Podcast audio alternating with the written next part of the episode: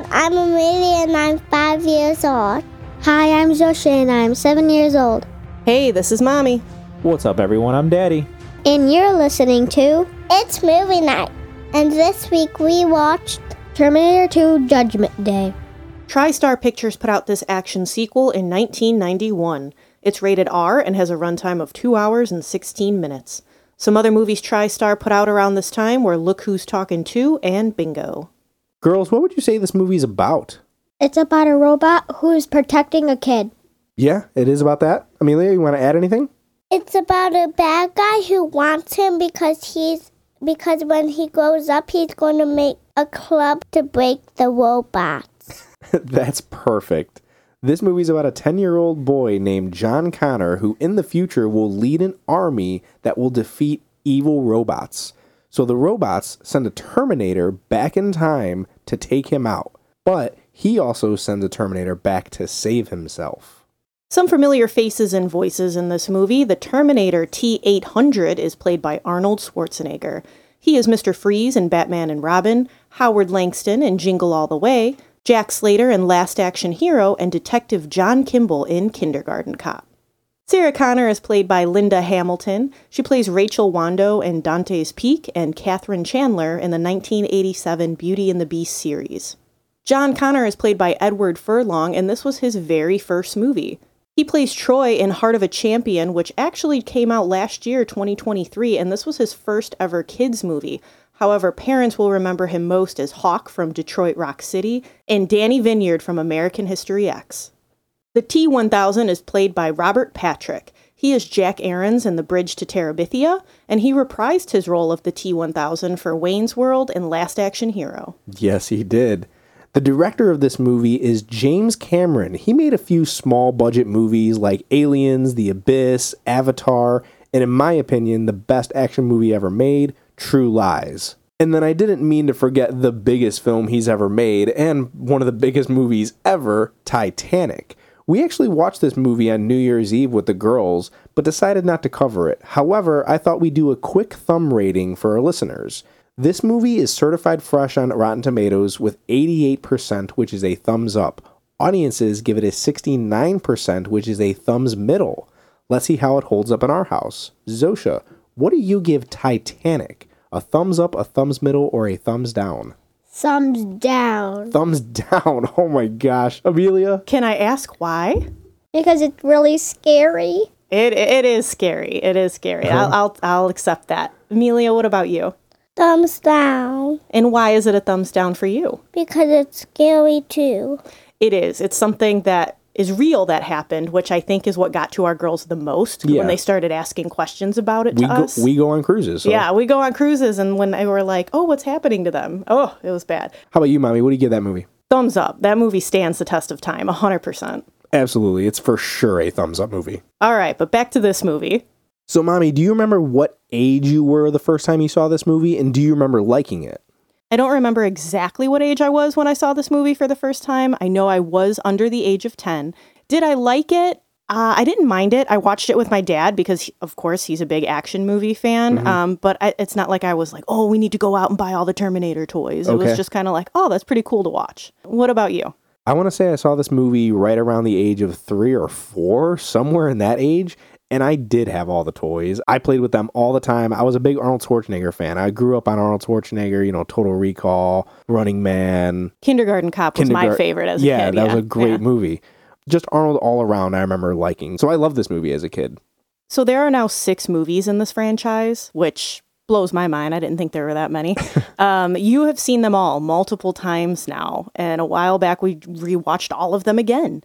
What brings you back to Terminator? Do you think all six of these movies are good? Is there good and bad? What, what are your mm-hmm. thoughts? I think that the first two are wonderful, but you don't really need to watch any of them after the second one, after this one.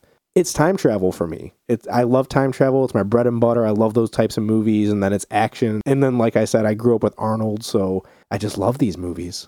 And I know we had discussed this that this movie is kind of the first of its time dealing with time travel because the first Terminator came out right before Back to the Future. So Yeah. technically, Terminator got there first. Yeah.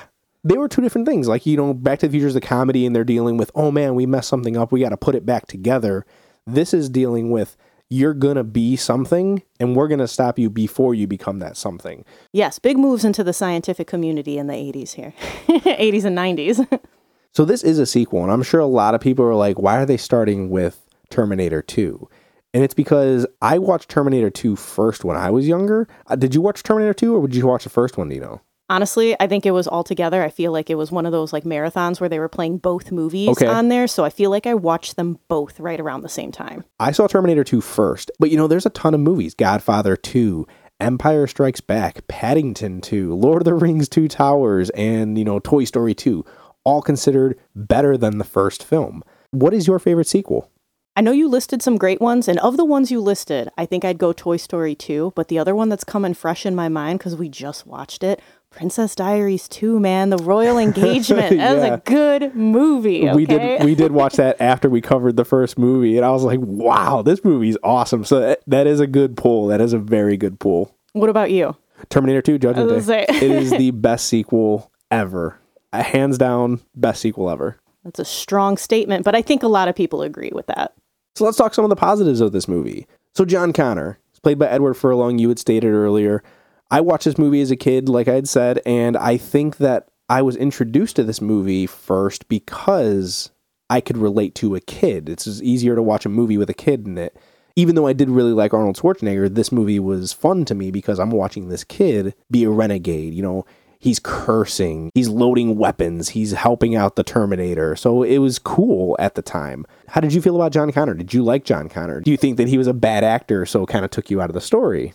No, I don't think he was a bad actor. I think he did a good job just for being a kid because he was. He was a kid. Yeah. His personality makes perfect sense for the life he's had. He's been on a crazy path with his mom, not having a father figure in his life. Like you expect him to be kind of a, a renegade, like you had said. Yeah, because he had stated that his mom always told him that he was going to be this future leader and she needs to prepare him to be that future leader. So she was always teaching him how to use weapons and how to strategize and stuff like that. So yeah, he had a weird childhood. But I think he was a very good character. And I think he's a positive in this movie because he has multiple friendships of this movie that are very good. Yes, there was a lot of good within John. Um, let's talk about his friend Tim first. Amelia loved Tim and John's friendship. And he, like, you know, especially when they're confronted in the arcade, the Galleria, which I was like, what is a Galleria?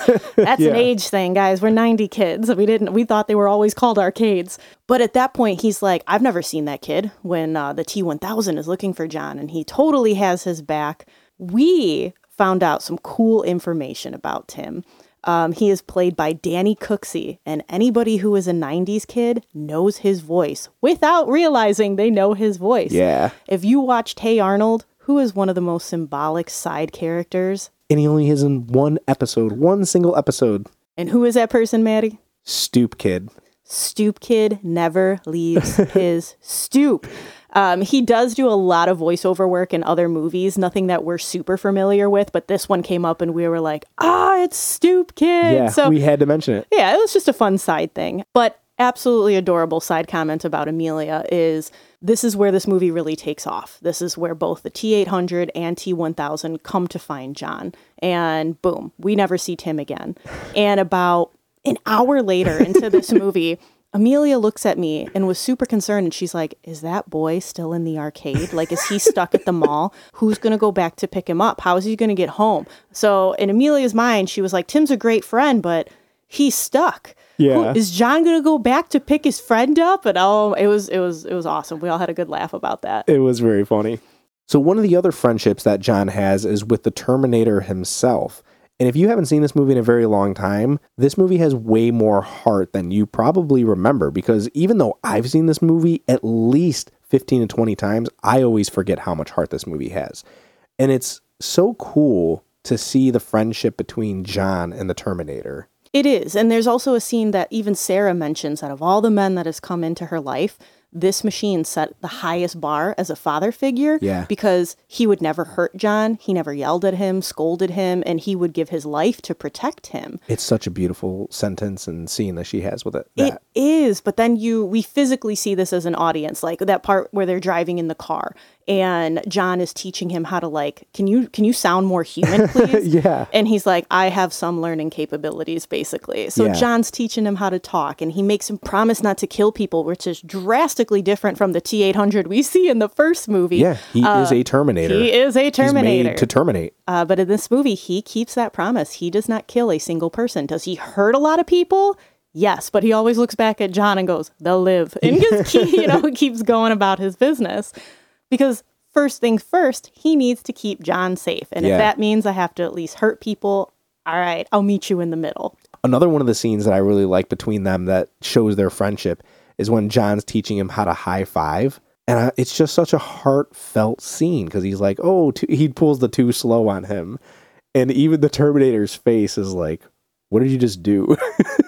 it, it goes back to show you that John is still a kid and his childhood is basically being robbed from him, but we're still having some of those moments. yeah. And the Terminator also asks him, like, what's wrong with your eyes when John's crying? And this is mm-hmm. another teaching friendship moment that he learns at the end. And he says, I know now why you cry. Yes. And it's beautiful. It is absolutely beautiful, and I feel like a lot of a lot of people that went in to watch this movie were probably like, "What is happening?" I thought I thought I came in for some some manly fighting. Yeah. Now I'm like, "Don't go! What Do are you doing to be James Cameron? Don't go! T eight hundred, don't go!" And then the last friendship we could talk about is between Sarah Connor and the T 800. In the first movie, she's hunted by this same exact model. So she recognizes him as the villain when she first sees him. And it's a really cool scene. And then by the end of this movie, you see them shake hands. She has come to terms that this machine can be a friend. And it's wonderful. I love seeing them communicate and the trust that they earn between each other. It's just, it gives a spark of hope for Sarah too. That okay, maybe this isn't all bad. If we can have some of these allies, maybe we have a chance to, in the future, turn this war that comes around. Yes. And that boils down to a lot of the writing that we appreciate these friendships. You know, the story is just so tight. Sarah narrates the events from the first movie, which is kind of like a diary memoir thing that she's doing. Um, and John talks about his mom to his friend, you know, mentioning that she's in the hospital. Because in the first movie, we see that she just drives off into the sunlight. And you're like, where the heck is she at when this movie starts off?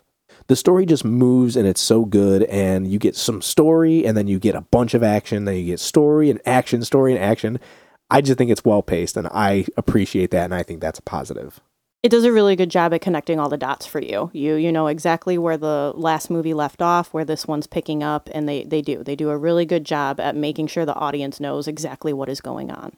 yes and then now to contradict myself with a negative i said the story's tight and it is tight however there are some parts that might drag for everyone's littles specifically the parts where sarah's in the hospital she talks a bit about the future and what's going to happen and while she's not using complicated words if you didn't see the first movie, I can see people not being interested in her character at all. So you're kind of going to tune out some of these scenes. And the Littles are definitely going to do that. Well, yes, because at that point you don't understand what an insane asylum is, you don't understand therapy, you don't understand any of these things. So it's all going to go over their heads, and they're like, "What is this woman just like thrashing and screaming on TV for?" Yeah. like it, it is. A, it takes them out of it a little bit. I know as a kid, I would watch these scenes, but not watch these scenes. I would just play with my toys while these were going on and then wait for the cool stuff to happen. Let's also talk about some of the graphic scenes. So, yes, we did show our girls Kingsman, which has quite a few graphic scenes, but they're played off a little more lighthearted and they're very quick. It doesn't really linger. Yeah. I'll go into a little bit more detail and parental guidance with these scenes, but the girls mentioned that they were scary.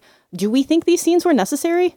I think that all the scary scenes and all the graphic scenes are done by the T1000. And I think to make him as scary as he is, or as scary as James Cameron is trying to portray him, these scenes kind of are necessary. I agree with that. It is because you need to emphasize that the T800 can do this, but the T1000 is what nightmares are made of because he can do all this and Yeah. morph and mold himself into these terrible things. Yes.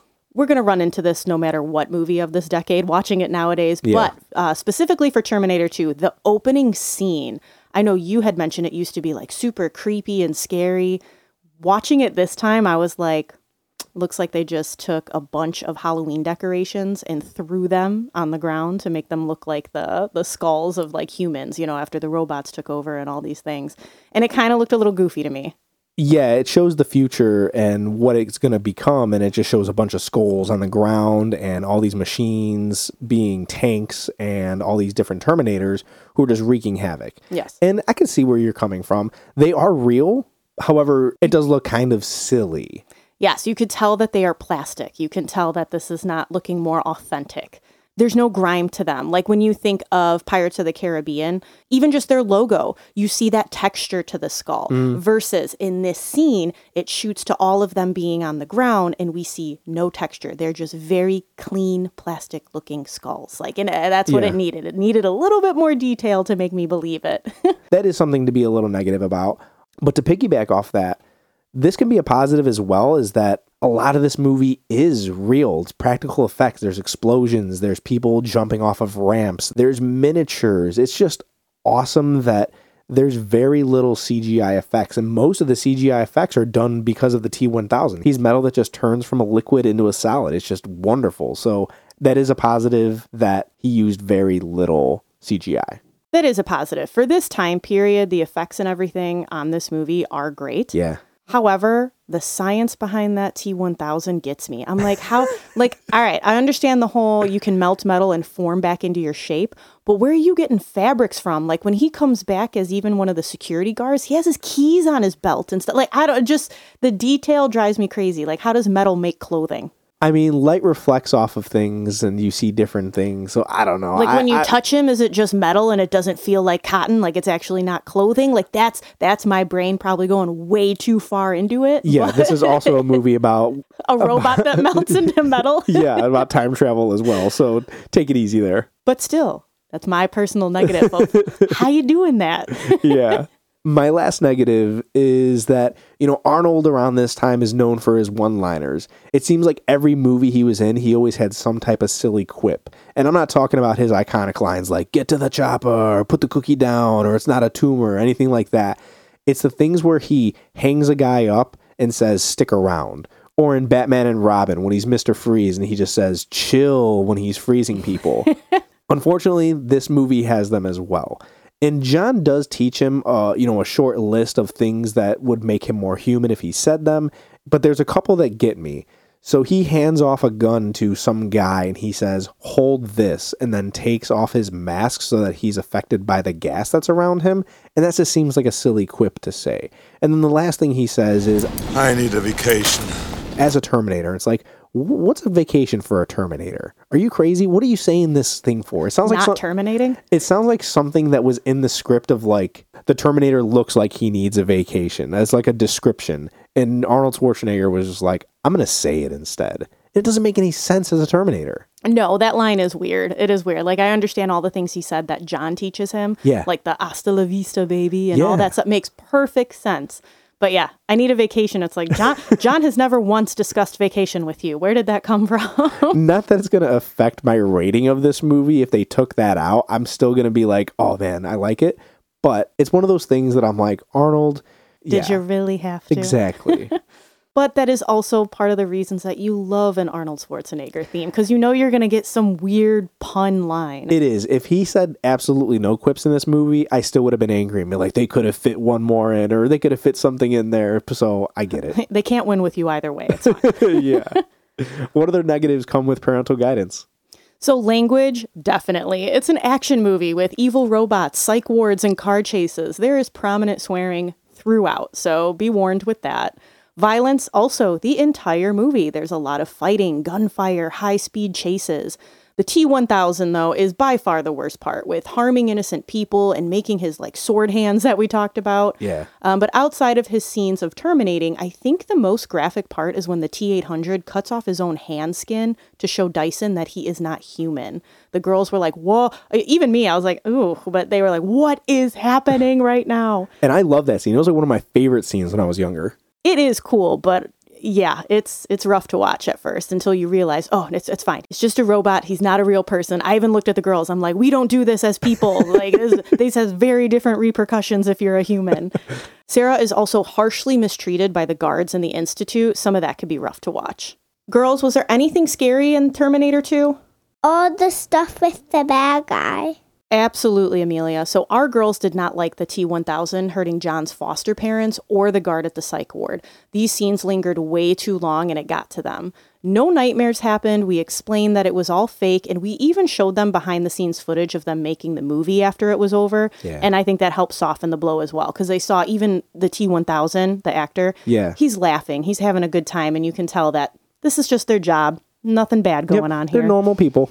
And then one other part that really got to Amelia is Sarah dreams about a nuclear attack where all the humans are evaporated, and that gets pretty graphic, especially with there being children involved at a playground. Yeah, that scene scared me when I was little as well. Some grown up stuff. There is some smoking and drinking displayed.